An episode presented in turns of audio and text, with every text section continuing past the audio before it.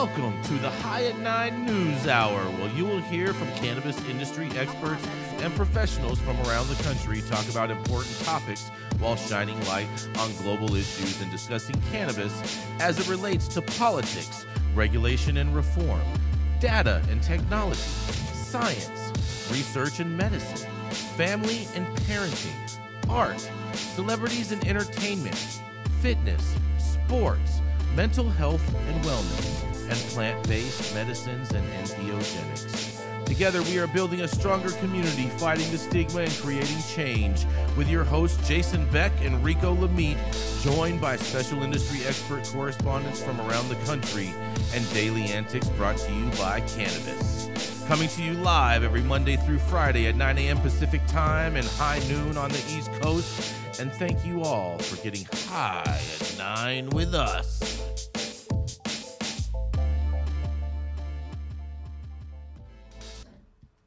Oh, Oh, yeah. Good morning, everybody. Oh, yeah, that's right. You guys made it through the weekend. And now, that's right. It is now Monday, June 19th, better known as, that's right, Rico, Juneteenth Yes, today. Oh, yeah. You want to give them a little brief, brief rundown on Juneteenth, Rico? Yeah, I can give it to him, man. Yeah, it's the black takeover of all High at Nine News, everything. This is BET News today. Juneteenth, aka Juneteenth National Independence Day, aka Independence Day for us, is a federal holiday commemorating the emancipation of enslaved Africans, uh, derived from June and 19th, not June 10th, Jason Beck, but it's celebrated on the anniversary. Major General Gordon Granger proclaimed freedom for enslaved people in Texas in June 19th, 1865. It has evolved over the years to a holiday where we celebrate black business and we support black businesses. So don't get it twisted and don't let it get whitewashed. But you know what? Hold on. And you know what president made this a federal holiday? Joe Biden signed it into law. Stop it. Stop it. Stop it. Stop it. Stop it. It was put into place by President Trump. But nonetheless, it's also World Sauntering Day. It's Saunter- also, saunter. yeah, National Watch Day, World Sickle Cell Day, Big shout out to sickle cell anemia, man. It's a big, big, big, big issue in the black community. World Martini Day, National Free BSD Day for all you computer people out there. Right. It's also National Day of Elimination of Sexual Violence Day. And hold on, you guys got to be ready for this because I thought this was just on Friday too, but apparently it's again today because I guess the weekend wasn't long enough. Today is also Las Vegas World Martini Day Giveaway Day. Okay. and of course, why not? Because it's Monday. Give them away. It's Garfield the Cat Day also. Oh, yeah. Thank you for joining us and getting high at 9 with us. It's also high noon on the East Coast. And please remember to like, share, and subscribe to us on all social media platforms. We're live every Monday through Friday on YouTube and audio only on Clubhouse. And if you are joining us in Clubhouse, you can also participate in the show by raising your hand if you have a brief comment on the story most recently presented. But we're going to kick it off a little bit different today. Are we going to start it off with. We starting off with you, Rico? We to start off with Gretchen? Yeah, we, can, we can start it off. We can start it off, man. All right, Um, we're going to start it off because we have the some Juneteenth way. Yeah, we have some special guests in the room uh, with us today in, in honor of Juneteenth, Juneteenth weekend. And um, a story came out last week, and it's about a program that I was blessed and um, um it was an honor to be a part of. It's called Cannabis 101. Um, a good friend of mine, a mentor in the business, Mr. Carlos Du, the CEO of Superbad Inc., black owned cannabis, um, put together a program with um, uh, with PV jobs out in South Central where I was living, and um, just to speak to formerly car- incarcerated folks about getting into the cannabis industry, introducing them to the game, and they were honored uh, with the, the cover story for Benzinga last week that I had to roll over for this Monday and get Los and Mary in the building with us today. So we have a warm round of applause for PV Jobs and Superbad Inc. in the building. That's an abbreviated clap, but um, we have uh, Carlos. Was it an abbreviated clap. You gotta be, I didn't hear any clap. you gotta be extra for for, for Juneteenth, uh, Jason. I don't. I don't have an extra Juneteenth button, Rico. It's all right. Yeah, my sign, my sign, my my soundboard lights up in all colors, not just black colors. All lives matter, right? All lives matter. Mm-hmm. So, um, Carlos and Mary, do we have a, a shot of Carlos and Mary so we can uh, um, uh, talk a little bit Adam about is the uh, Adam is linking that in. I think. Cannabis 101? We good? Yeah, we good. Okay. All right, we don't see him yet. We don't see him on the screen. Okay. Okay. All right, Carlos, All right. Carlos and Mary, can you tell us a little bit about Cannabis 101, um, about the program, how it got started, and um, this is great stuff you've been doing with the community, please. We'll let Miss Mary kick it off, and then we'll go from there. Absolutely. Well, such an honor to be here on a very special day. My name is Mary Taylor, Executive Director of PV Jobs.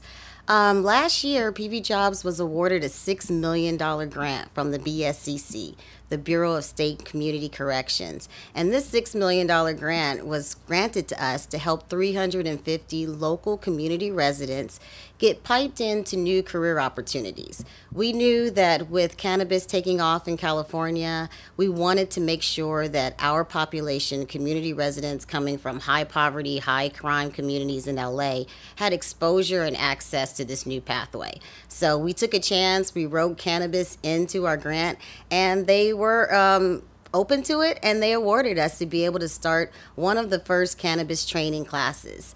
And when we started thinking about the curriculum, we knew that we wanted to be a little different. We didn't want to do the same thing that everyone else has started to do. We Right. knew that in order for our population to really be successful in this space, they needed to have some business acumen.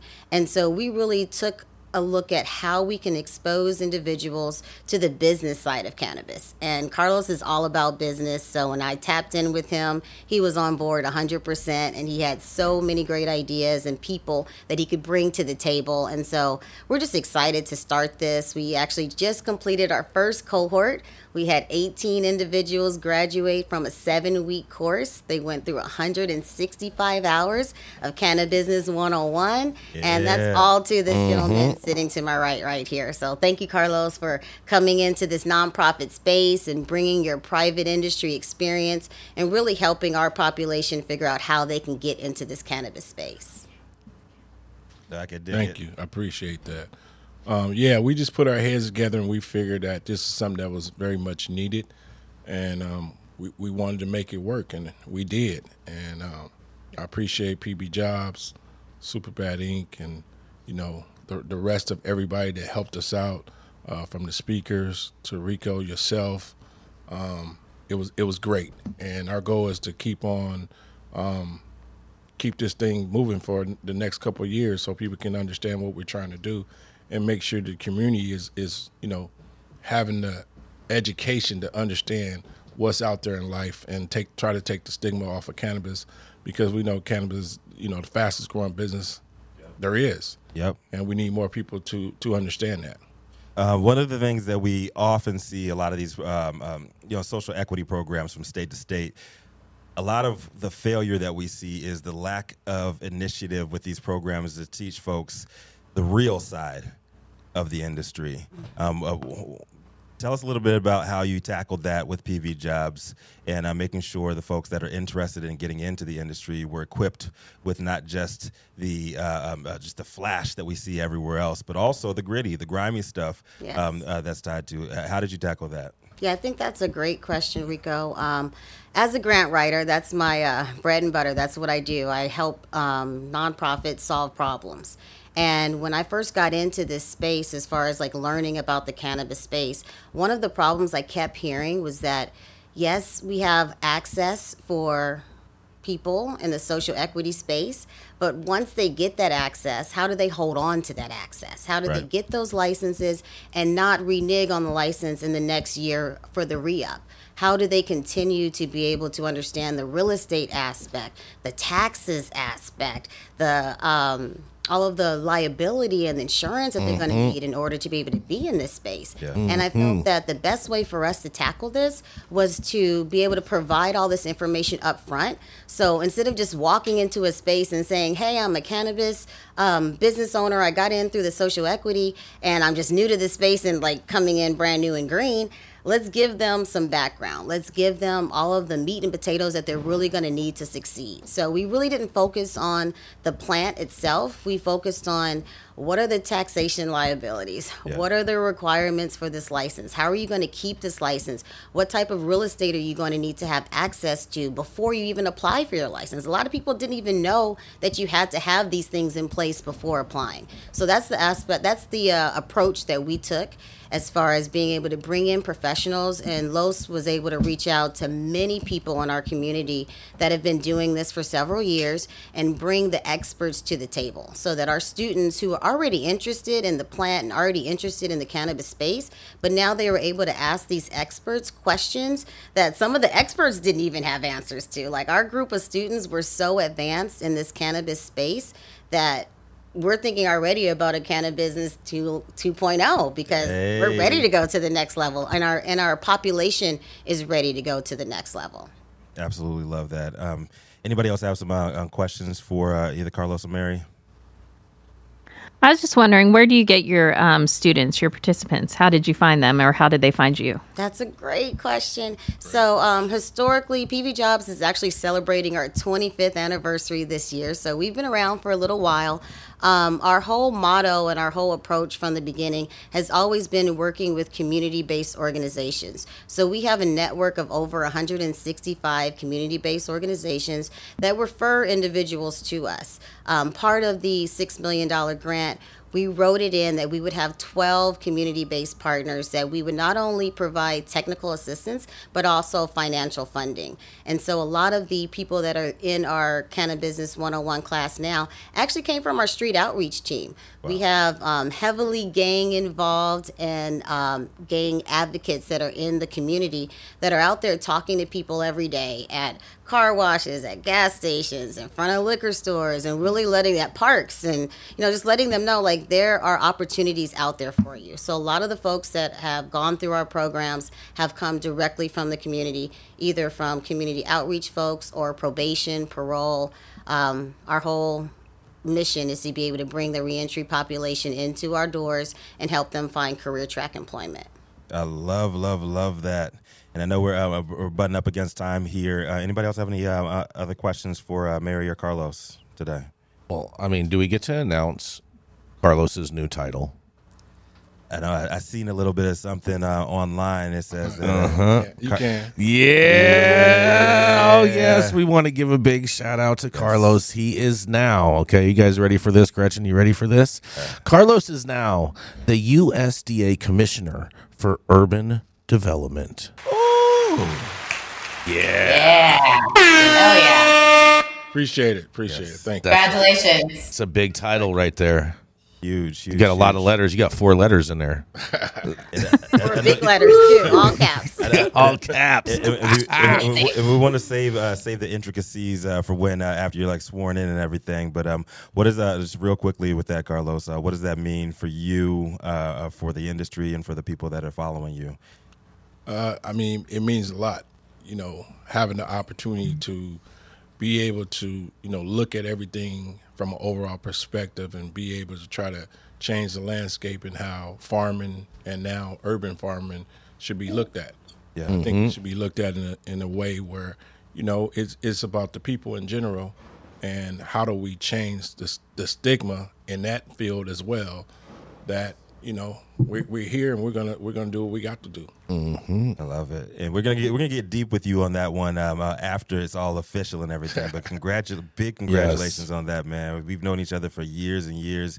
I do. Uh, I don't take it lightly when I say I call you one of my mentors, one of my OGs, man, and I appreciate you. And I couldn't be prouder of this moment, man. Uh, we we thank you and Jason for taking the time to, you know, having us on here, you know, high at nine. High at nine, baby. You know, it's America's number one daily cannabis news show. Number one, man. Oh, yeah. We're gonna take it to a, a commercial break now. Yeah, we can go to a quick commercial real quick. Adam, do you have any commercials, Adam? He, he says he says he's got a commercial. Let's Let's see. Let's see what we got. See what we, see what we popping with today, man. How's it going, guys? Saman Razani coming to you from Green Street here with Jason Beck, smoking on the best weed in the world. Did you know that we have an audio only version of our podcast available on Apple, Google, Amazon, iHeartRadio, and Spotify. Tune in now and check it out. Oh, yeah. Y'all know who it is coming up next. He is the longest continuously operating retailer in the industry, also known for smoking the best weed in the world. And this weekend, we smoked a lot of the best weed We in the did. world.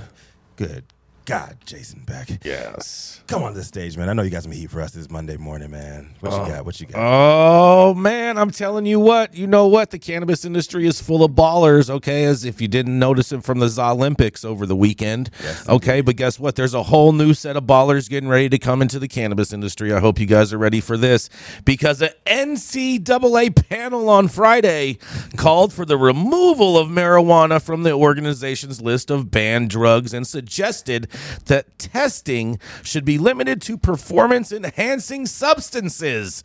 Holy shit, you guys. the Committee on Competitive Safeguards and Medical Aspects of Sports recommended halting cannabis tests at, at such events until a final decision is made likely this fall. Legislation still would have to be introduced and approved by all three NCAA divisions to take effect. Administrators in Division 2 and Division 3 had asked the committee to study the issue. The latest move from the panel comes as the U.S. is seeing more and more states allowing for medical or adult use cannabis use, and the committee increased the THC threshold needed for a positive test and recommended revamped penalties for athletes earlier this year. The threshold for THC was raised from 35 to 150 nanograms per millimeter. Matching the World Anti Doping Agency. With a brand new season. Oh, yeah. And last December, the committee that noted that marijuana and its byproducts are a considered performance enhancing substances. The panel suggests stressing policies that focuses on the potential threats for marijuana use and the need to reduce the harm and use of cannabis products instead of focusing on penalties. For schools that test, the panel said, officials said, use those results to find problematic cannabis use. Well, can any cannabis use be problematic? I No. beg to differ. Because otherwise, you wouldn't have Michael Phelps and other award winning, Sha'Carri Richardson and other uh, professional athletes that have used cannabis and are now being persecuted because of it. And this is Jason Beck reporting for the High at Nine News. What do y'all think about these new ballers coming to play? Huge, huge, huge news going out there, man. A big shout out to Yeah. my uh, my athletes and former athletes that had to deal with the rigmarole that it that it took for us to actually recharge our batteries in the downtime and get ready to uh, uh, to go to battle on the field again. And and Chicago, we were talking about this this weekend, Jason. We think that the Olympics they missed out on a huge They did. opportunity when Sha'Carri Richardson got dropped by the Olympics because she would have been running the. She was, should have been the guest of honor at the Olympics. Yes, That would have been that would have been the move right there. Yes, That'd have she been would. very Zaza-ish. You know what I mean? Yes, Zsa Zsa Gabor. Hmm. Hmm. Well, I would love to applaud the NCAA for this move. I think this is uh, one of Rico's favorite items. I think it's follow the money. I think they're more concerned that they're going to lose athletes to uh, testing positive, and so they don't want to lose out on athletes not participating. I don't. I don't believe, frankly, that the NCAA is doing this because they've seen the light on the plant. I I think they're getting ready to protect their wallets. But Of good for them. Of course. I, I think you're 100 percent right, Gretchen. But I just I go back to that to that movie. Um, oh man, what was the one with the the the, the big guy? He was the football player and the NCAA. Blind Side. Yes, the blind side. And I just wonder what would have happened if the NCAA would have had a positive stance on cannabis back then. As opposed to what they're trying to do now, and how many other athletes that would have been able to have been afforded the type of college education that they w- should have been able to get if it wasn't for their lack of consuming cannabis. And Car- Carlos, uh, you still strapped in, man. You had a as a agent, as a former uh, uh, um, collegiate agent, and uh, excuse me, not collegiate agent, but um, uh, professional athlete and amateur athlete uh, agent. What is your take on this? I know the times have definitely changed uh, since you were working with athletes directly, but um, uh, back in the day, could you even imagine this day coming in your lifetime? No, I mean, just dealing with sports for so many years, seeing something like this is um, very positive.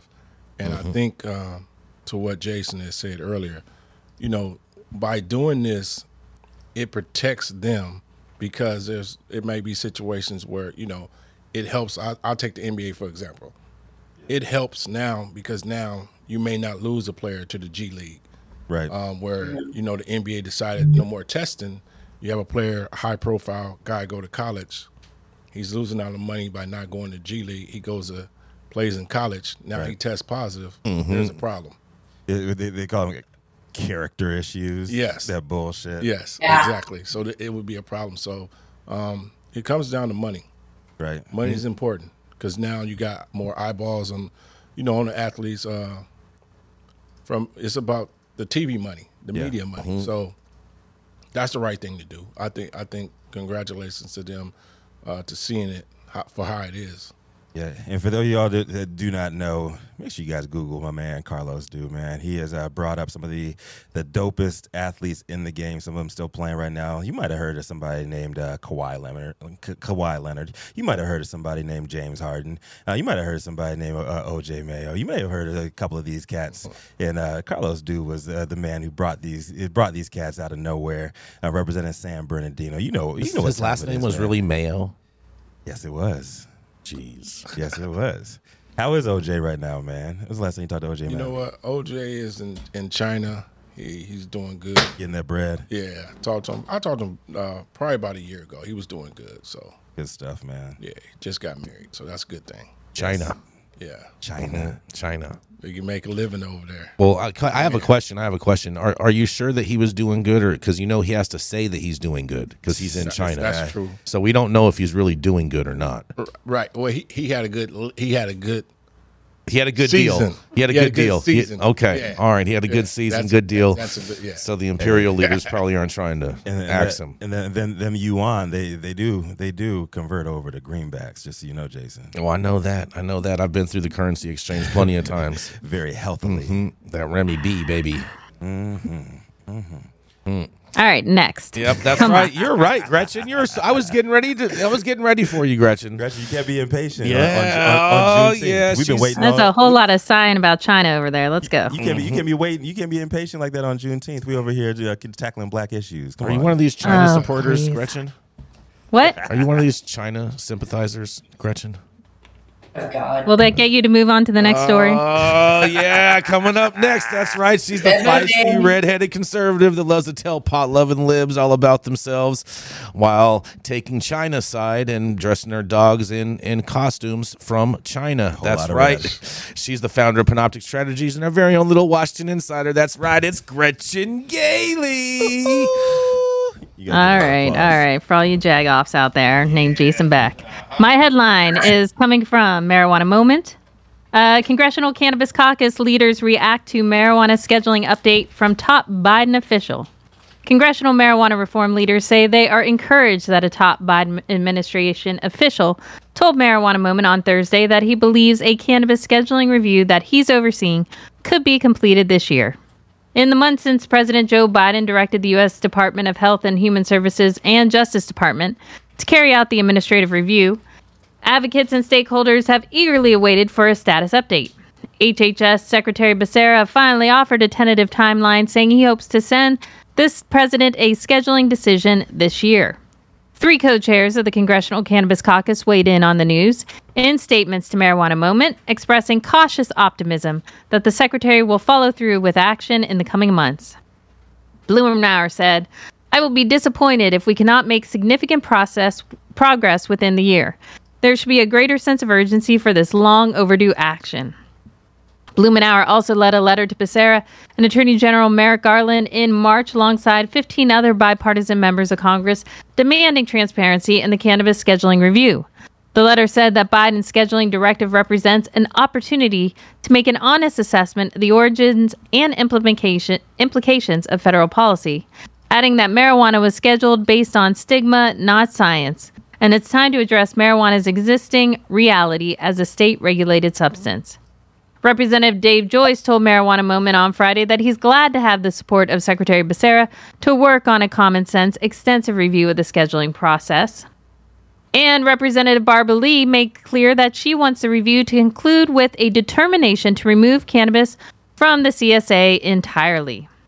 Federal descheduling is long overdue, the Congresswoman told Marijuana Moment. We've been pushing the Biden administration to take bold steps to end the war on drugs, and hopefully they will. As lawmakers work to enact more incremental marijuana legislation like the bipartisan Safe Banking Act, Lee said last week that the Biden administration needs to take action on federal cannabis scheduling now, before the upcoming election. According to Becerra, who spoke to Marijuana Moment during a press briefing in Sacramento on Thursday, that timeline may actually be achievable and could even come months before the November election. What I can tell you is that the president instructed us at HHS, FDA in particular, to take a look at how we treat marijuana to see if we can update our review of marijuana as a drug and how we can make sure we treat it going forward on the federal level. Places like California have already changed laws, the federal government has not, and so we've been instructed and we're underway with that review as we speak.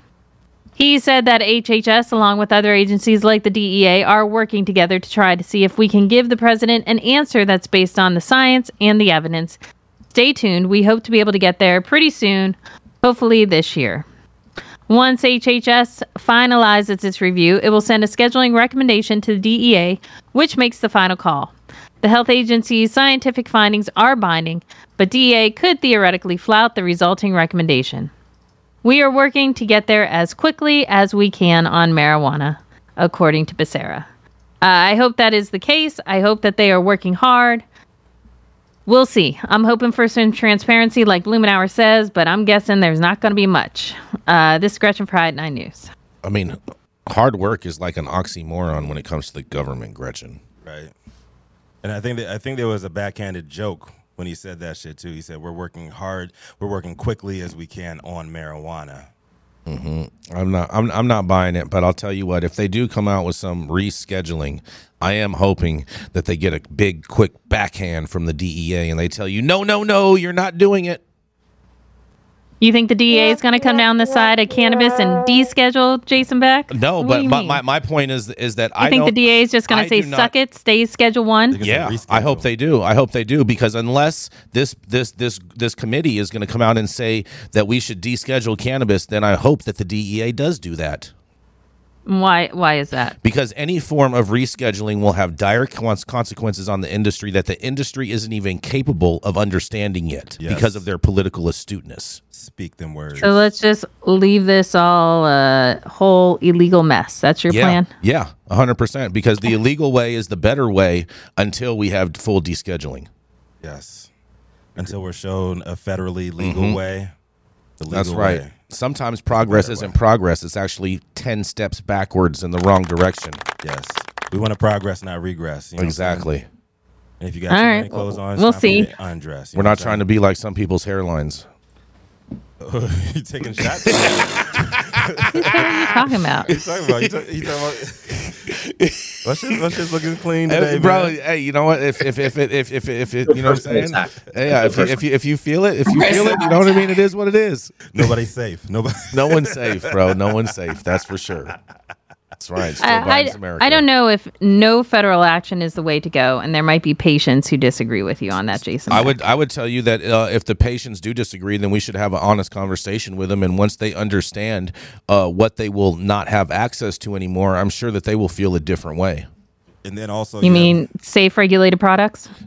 Where where are Safe safe regulated- regulated products at? Right. uh, So, so, so, Gretchen, like I have to say, you know, as a medical Mm-hmm. patient as well, would I rather get something that I know and trust, or would I rather just jump back into the opioid pool where they've been pushing opioids Exactly. for decades upon decades? And um, uh, to no avail, and this and the Sackler family still is not named in that lawsuit. They they still get to move on with their lives, but you know what? The people who have died, they don't have that same shot. Mm-hmm. I'm not trying. to Okay, hold on. Back on target. How not- did we jump be to aligned with Big Pharma. opioids out of that? I'm missing a step here. Rescheduling versus descheduling. Yep. If Yeah. Mm-hmm. It, if it goes to rescheduling, then Big Pharma just you just hand in the takes entire over. bag Exactly. to them and Here, let Big them, Pharma. Yeah, let Here them take go. care of everything. Right. Look at this little plant. It's all yours. we do not. and want that's that. just going to kill cannabis and send everyone to opioids, is your statement. It is. doctors. We we've had this conversation millions of times. Doctors right now, as a whole, not all of the doctors, but as a whole, they're not even highly educated on the endocannabinoid system. So how are you going to have doctors uh, prescribing certain medicines to you that they don't even know what the fuck they're doing? It's going to be the Mm-hmm. opioid crisis all over again. You're going to get people prescribed with what? Delta 8. Mm-hmm. get people prescribed to what? These off-brand products that are only available in your state. Do you want that, or would you rather have it from somebody you know and trust that you probably got from on the corner for years? Mm-hmm. I'd And- probably get it. I'm from sorry, but I don't know and trust anyone on the corner. Um, that's just Gretchen, you ridiculous. haven't, you haven't stood on enough corners yet to trust anyone yet. Oh, I'm not the whore that you are, Jason Beck. Uh, I don't know where this is coming from, but Oh, yeah. I think people morning, would love to see uh, some type of regulated product. No, they wouldn't. They Okay. wouldn't. But I would do want to thank Malik, the suitor of music. Oh yeah, because he just threw up a super chat over there, and Give he says an horn. reschedule to deschedule. Yes. and only descheduling is the only option that we are willing to accept over here. Oh yeah. Otherwise, we're going to be cheering from the DEA to give this committee a big backhanded backslap.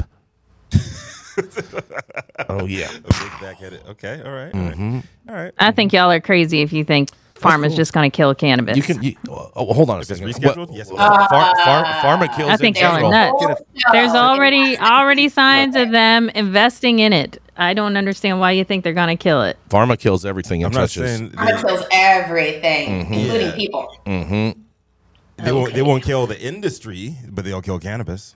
They'll kill the cannabis industry, and they'll it'll just be the pharmaceutical industry. There will be no more Yeah. cannabis industry. That's just a sad reality, Gretchen. I understand. Agree to disagree. Next. That's fine. Keep It's- it keep it moving. We all- got six people here It's, today. it's all right. You're wrong, but it's going to be okay. And we're going to go to a Well, I know gonna be that I'm right, back. you still owe me a hundred bucks. You're so totally wrong send on it this, along, Gretchen. chief. Totally wrong Because I'm this, generally right. And and when, he, No, when he sends no, you that no. 100, won't you give 80 to me for my reparations? How about that, Oh yeah. you want me to give Rico the money for you, Gretchen? Those, those, those Yeah, I don't think so. those slave owners, those slave owners posing on the back of those dollar bills, Mm-hmm. man, they owe me. All the Mayflower roots. My Mayflower roots were Puritans. We didn't own slaves. Leave me alone. How, pu- how Oh, pure, yeah. How pure were the Puritans? How pure were the Puritans? I say, I just say that's good marketing. Oh, we got to go to a commercial. We're going to be right back. The Control Tower from Highly Educated has perfected the dab. Utilizing the concept of thin film evaporation, you can waste none of it and taste all of it. The micro texture of the SE pillar increases nucleation at elevated temperatures. And with the tower propelling at 2600 RPMs, it's certainly the most efficient dab experience to date. The Control Tower from Highly Educated.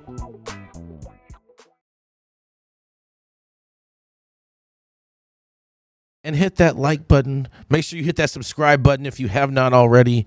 And make sure that you check out our website, www.highat9news.com. Make sure you sign up for our newsletter, and then you will get a email confirmation in your inbox. Make sure you hit that because you are not subscribed until you hit that little button right there. Touch it. Yeah, that's right. Touch it. Also, too, thank you to all of our people out in the chat supporting us with the super chats because if you want us to really care about what you have to say, then make it a super chat because otherwise, it's just another chat. Love that. Chit chat. Go super. Oh yeah, you ready, Rico? Let's go, man. Let's go. So up next, this fellow dope dad is a former NorCal cop, but now a security consultant at CC Security Solutions, who's decided that cherries and berries were not the proper solution for Sunday scaries. Coming to the stage next, it is Chris Eggers. Rico Lamitte, thank you so much for the fire intro. Happy Monday to everybody out there, uh, especially my fellow correspondents. My article today is, I found it very interesting uh, from SF Bay Area. Here's the headline SFO United, excuse me, SFO United staff accused of stealing marijuana from checked bags. This is from the SF Standard. Um, love the SF Standard. Uh, a group of United Airlines employees stole marijuana from check bags at SFO International Airport for years, according to federal prosecutors. The Justice Department charged two baggage handlers on June 9th with conspiracy to distribute a controlled substance uh, and for their role in the alleged scheme. The employees, uh, Joel Dunn and Adrian Webb, allegedly enlisted at least three other airport workers to help them snatch the cannabis, load it into 15 to 20 gallon trash bags, and then put it in their personal vehicles, according to court filings. The attorneys for Dunn and Webb did not reply to requests for comment at this time. Prosecutors say the scheme dates back to at least 2020 when Dunn first approached another airline employee to join the operation. Court filings say the person later became a confidential informant for law enforcement. Dunn allegedly paid the confidential uh, source $2,000 each shift for their help, which added up to about $10,000 per week.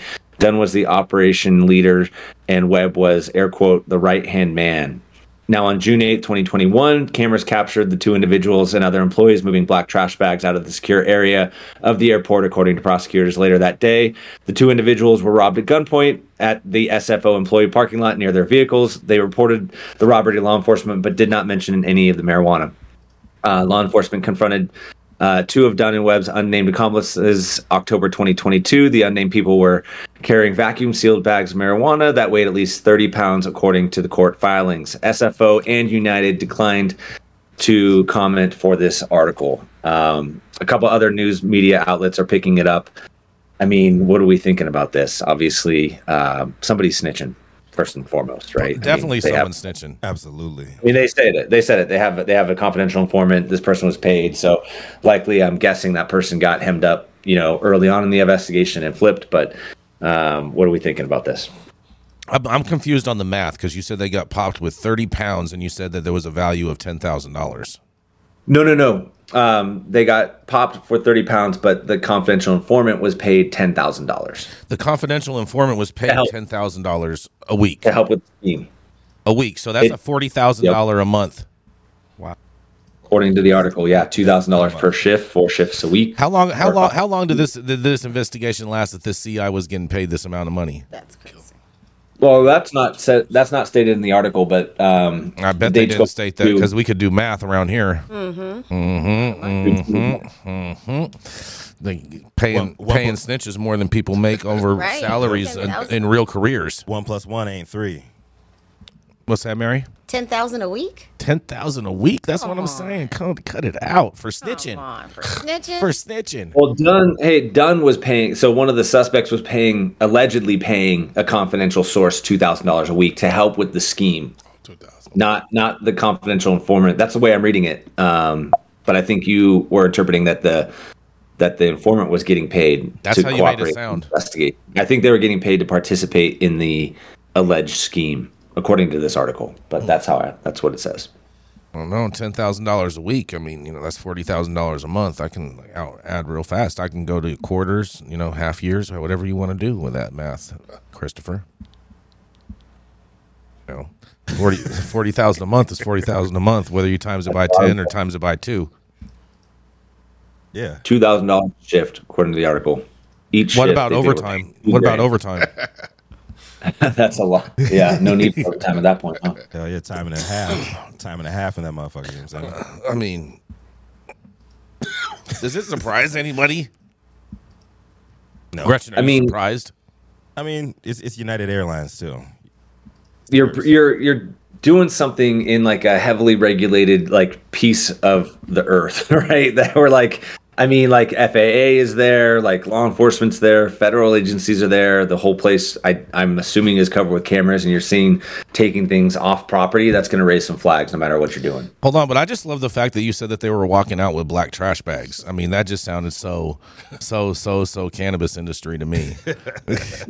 Yeah. What about these amnesty trash cans that we see at the airport? Like, who empties those? Mhm. Uh, yeah, make sure you drop off all your Delta Eight and all those Amity bags. Just fill it all up with Delta A products. bags. Oh, man.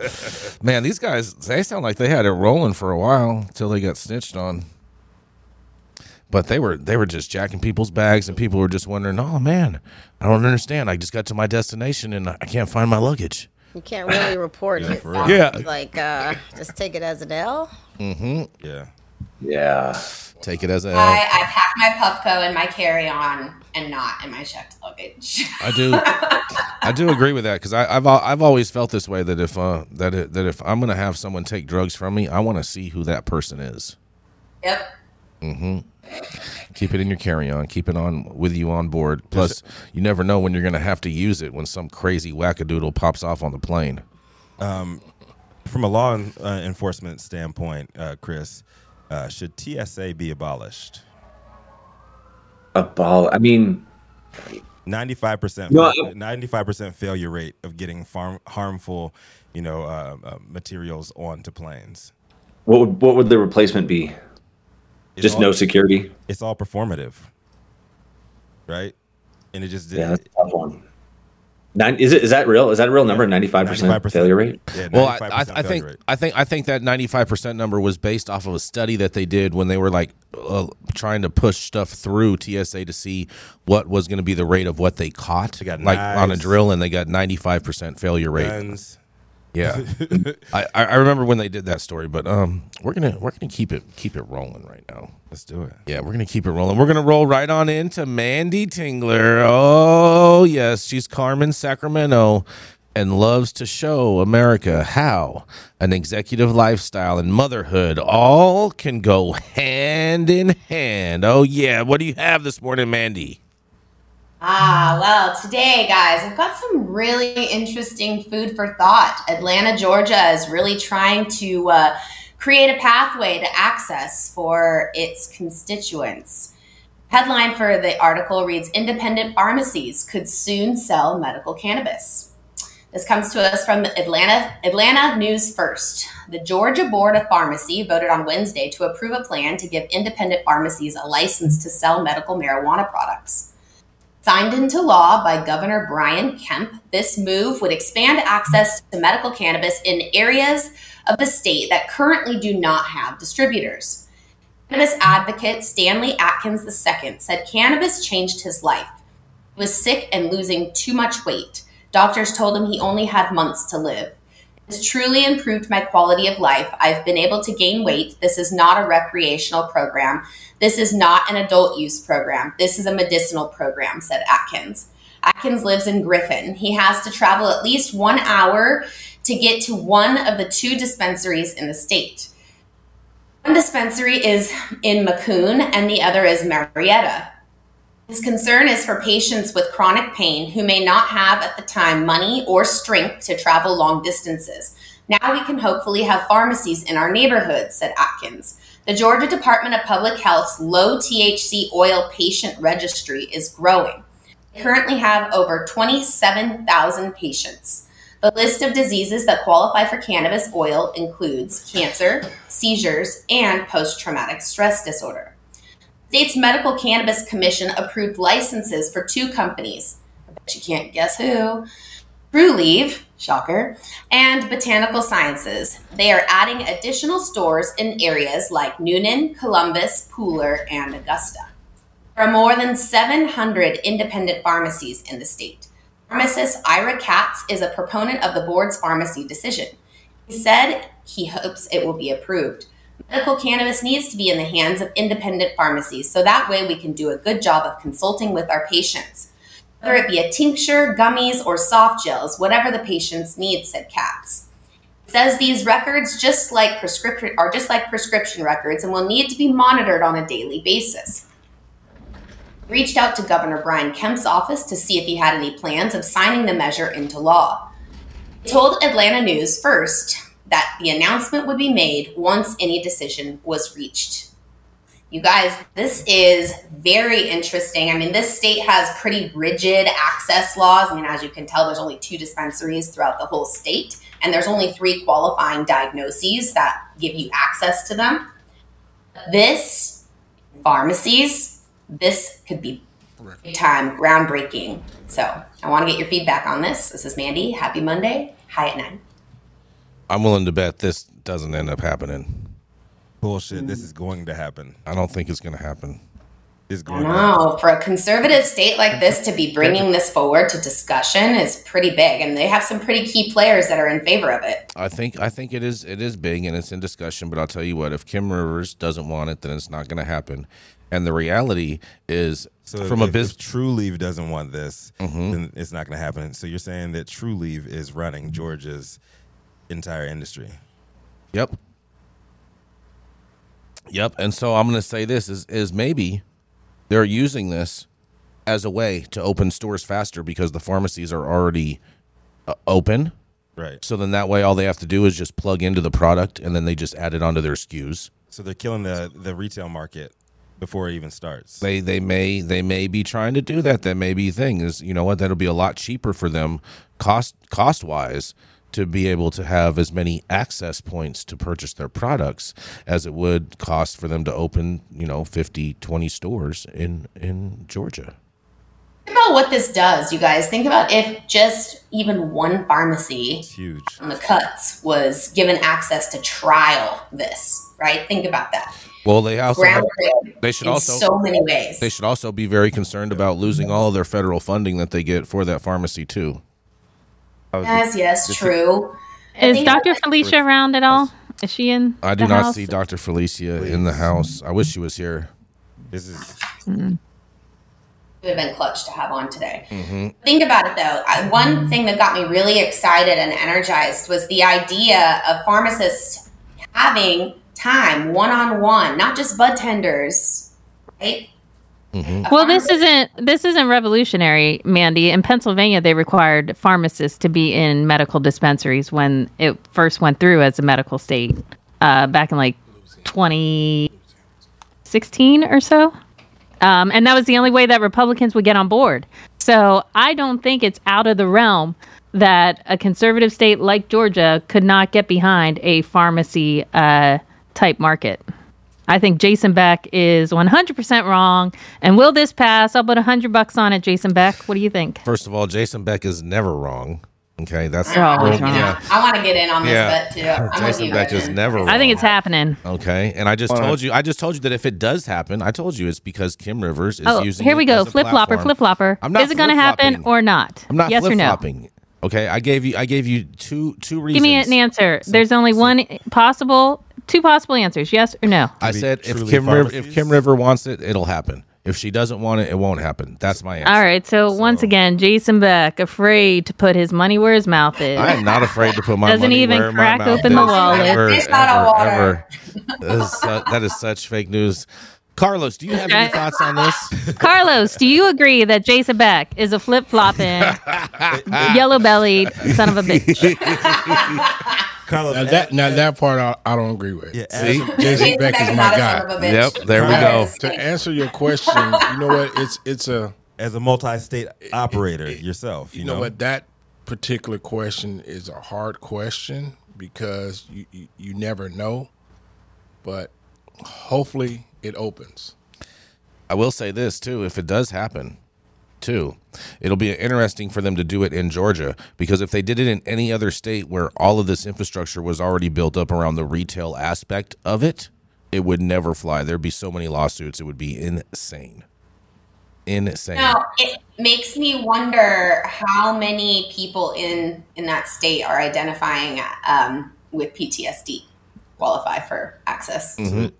Well, I mean, I mean, I mean, but Manndie, think about think about this. Okay, you have a state that only issued out two licenses to two companies to control basically the Every- state. everything. Okay, and then they're like, hey, maybe maybe it'd be a good idea for us to have our products since we're medical in a pharmacy, and then we don't have to do any build out for any stores. All we have to do is focus on creating products and and loading loading these things up. And by law, these pharmacies would have to take them if there's any demand. And so it's like guaranteed shelf space from a retail perspective for a brand. Okay. And there's zero infrastructure cost or build out or even staffing having to pay any employees. So from a business standpoint, for Trulieve, this is a win.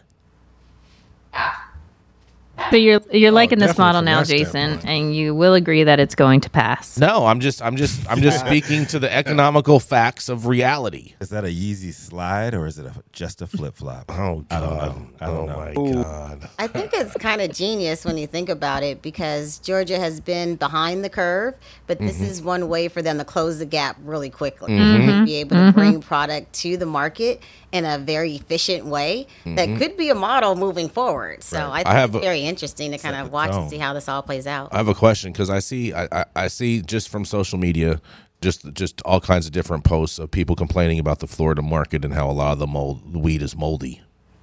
Okay. Now, what happens? Hold on, hold on, because this from? is a serious thing. What happens if a Does this have to do with Georgia? Yes. What happens if a farm? Let's just say this happens, okay? and let's just say that there's some moldy weed that that's inside of this pharmacy. Okay, how could that play in contaminating any other people's medicine that would also be sitting in this pharmacy, as well as All your aspirin is all tainted. Mhm. You You see H- where I'm you the going there? You see where I'm going there? Um, uh, so th- th- this could raise a whole nother type of problems, like what we saw with them experiencing in in Massachusetts, and this could just I, I don't know, it could go into a lot of crazy places. Just saying. So you're flip flopping back to it won't pass. I'm just I, the, I'm just saying. As I look at it, I think the legal liabilities. answer is he don't know. the legal the legal liabilities, you know, I think definitely outweigh the financial aspects. But I mean, I guess we're, we're going to see and watch what happens. But I'm I'm going to. I, I have one last question. One last play out for one of the other ways. Uh, Manndie, just wondering, did it say at all how many actual independent pharmacies there are in Georgia? Over 700, it said. Oh, Mhm. okay. See, see, look at that. That's 350 storefronts for each licensee right there. CVS Okay, franchised. Mm-hmm. Let's go. all over. Talk about Let's go. access, access, access. All they Ten- got to do is produce the product and drive it there and drop it off. And here, here you go. Get, get you a CVS weed license. Mm-hmm. Just saying. 10 racks. 10 racks. Ooh-wee. I'd love to hear what the count has to say about all this. Five. Can you? Oh, your audio sucks. Oh talking man. Are we going to hear every other word of your story, Mathieu St. Germain? Yeah, I think. What else? After Well, don't worry about it because that's all Jason Beck listens to to base his facts off of is every other word. Are you So gonna be able to he'll go? feel right at home. is, is, is Saint Germain going to be able to speak with us? Mm-hmm. I don't know. I, we're gonna have to read your story for you, Saint Germain. We might. Yeah, Oh, we might. Oh Aw. man. Psychedelics. He looks like a little kid who's been sent to bed without his supper. He's like, I know. I know. He's all depressed and man. I'm sorry, Mathieu Saint Germain, bro. We love you. For those of you who do not Hey, know, it. he is an immortal. Oh. He is an immortal man. Okay. Oh my god, that was amazing. Of Oh man. Oh man. Well- oh man. Why don't you just type out in the chat whatever you want to say, Mathieu Saint Germain? Because I think we're going to be able to understand that a whole lot easier. But uh, I'm going to read your story for you, and so if you have any comments, you can do them. You can also make them a super chat if you want, just just just for fun. Uh, study psychedelics show promise in reopening critical periods in parentheses in the brain. Critical periods in parentheses, you guys. Uh, just read it. A new study for researchers at Johns Hopkins University suggests that psychedelics could reopen critical periods in the brain of mammals, offering potential for the drugs as a treatment option for those suffering from a wide range of debilitating conditions. The finding, which were published this month in a journal, Nature, prove a new expl- explanation for how psychedelic drugs work, say scientists, and suggest potential to treat a wider range of conditions such as stroke, uh, deafness, beyond those in current studies of the drugs, such as depression, addiction, and post traumatic stress disorder. The scientists also provide a new look at molecular mechanisms impacted by psychedelics, according to the university critical periods they have in parentheses refer to the time when mammals are more sensitive to signals from their surroundings that can influence periods of brain development and have been demonstrated to perform such functions as help birds learn to sing and help humans learn a new language uh, relearn motor skills after a stroke and establish dominance of one eye over the other eye, the university says. There's a window of time when the mammalian brain is far more susceptible and open to learning from the environment. Uh, said stu- said Dr. Gül Dölen, associate professor of neuroscience at the Johns Hopkins University School of Medicine. He also says this window will close at some point, and then the brain becomes much less open to new learning. So they're trying to say you can't teach an old dog new tricks. But for the newly published study, Dölen's team. Whoa, what'd you just do? Dölen's team of researchers examined the effects of ibogaine, ketamine, LSD, MDMA, and psilocybin on adult mice, specifically looking at the reopening potential of five psychedelic drugs and building on existing research that showed an ability of the drugs to, in quotes, to change normal perceptions of existence and enable a sense of discovery about oneself of the word of the world. The research team concluded a well established behavioral test to understand how easy adult male mice learn from their social environment. They trained mice to develop an association between an environment linked with social interaction versus another environment connected with being by themselves by comparing time spent in each environment after giving a psychedelic drug to mice. The researchers were able okay. to see Yo, yo, yo. So, so yes. So basically, you got this. You got you got this figured out yes. already. Are you ba- sure? Basically, if you take psychedelics, it, it, opens up a pathway to certain periods where you can learn more. You could uh, uh you can learn quicker again. to adapt to your mm-hmm. environment and shit like that. Yeah. Is that basically what it's saying, Saint Germain? Yeah. oh man. oh my god. Oh my god. Oh my goodness. Gretchen, what do you think Yeah. about this? Awesome. You're gonna learn learn a new language? Sure, why not? Yo. Would you use psychedelics to learn a new language? Hey, to all the fathers out there. Would I personally? Mm-hmm. No. I ain't got time for that. All the fathers out there that was on psychedelics yesterday, man. Tip my hat to y'all. I was at Jazz Fest doing the damn thing. You know what I'm saying? Happy belated Father's Day. I just wanted to put that out there. Oh yeah, to all the dope dads out there. Yes, indeed. Chris, what do you think about this? This psychedelicness? And do you think it can work in law enforcement to help them with rehabilitation? I have no idea. I'll tell you what, I've said it before, I'll say it again. I always learn so much from Mathieu St. Germain's stories. Yes. It's content I wouldn't normally find on my own. Um, I'm very much appreciative of uh, of of these tidbits. So I can't say what it would do to law enforcement, but I should say that uh, law enforcement should attend High at Nine and maybe learn something here from Mathieu St. Germain. And he's, so, the thing I love about Saint Germain is he's always down to debate. So hold on. So Mathieu St. Germain, you're saying should be become a DEI expert? He should be DEA. D- D- DRE, but oh, yes, DRE, yeah, DRE. I'm sure he already is. Yeah, I'm sure he DRE, already yeah. is, right? Yeah. I mean, a lot of people on here are. I mean, we- I mean, that's listen. The bar to to surpass law enforcement knowledge on on DRE stuff is pretty low, in my opinion. So it's still. I mean, if this if this truly is possible, I think this is an amazing medical breakthrough for folks dealing with strokes and all sorts of brain injuries, and Yeah. this is a way back for folks. It's not just about pull you out of the woods. uh, you know learning new tricks. If Mm-hmm. this can really help people who've had brain injuries, then I think this could be amazing. I think this could be amazing too. I mean, I have a brain injury. Psychedelics turn you into like a, We all know that deeply. So, so, so, so basically, psychedelics can turn you into an airbender. I mean, I'm, yeah, I'm not that's touching exactly that what he said. Nailed it. Yeah, Carlos, you have any thoughts on this? What do you think about this psych- psychedelicness? I mean, I think it's dope. All the research that's came out so far, I think is dope. I think it's something that uh, it's definitely the next wave, and I think we need to pay attention to it. Is, uh, some of these studies may be may be true. Is Mm-hmm. su- super bad um, Inc. Are you guys looking into uh, doing some psychedelic stuff?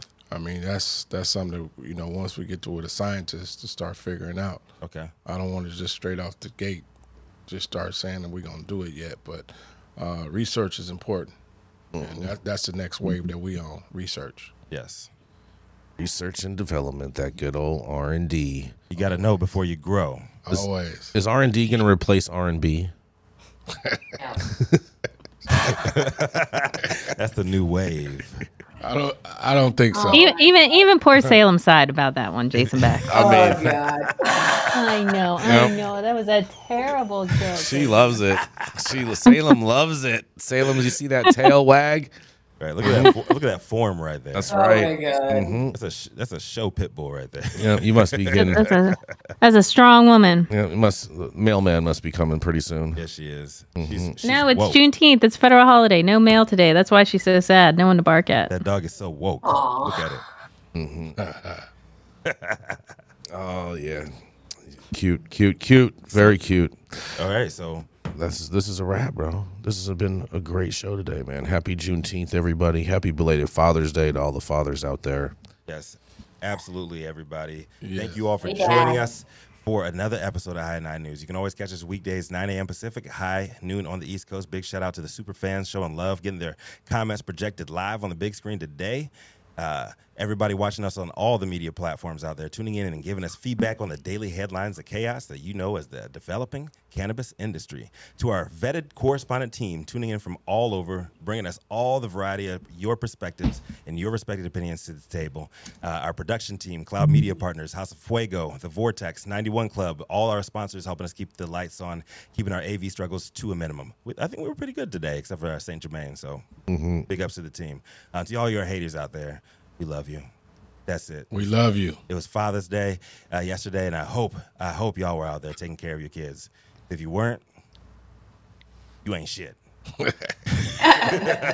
Yeah. It is Monday, June 19th, 2023. I'm Rico Lamitte, the dopest dad on the street. And I want to give it to Carlos, man. Carlos, you have a, a, a good word to say out to the people to bring us uh, to a close today?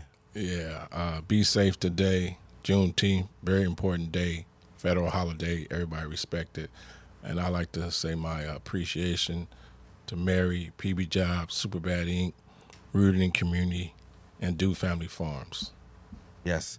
And big ups to Anna as well, coming through, another super fan, doing the damn thing.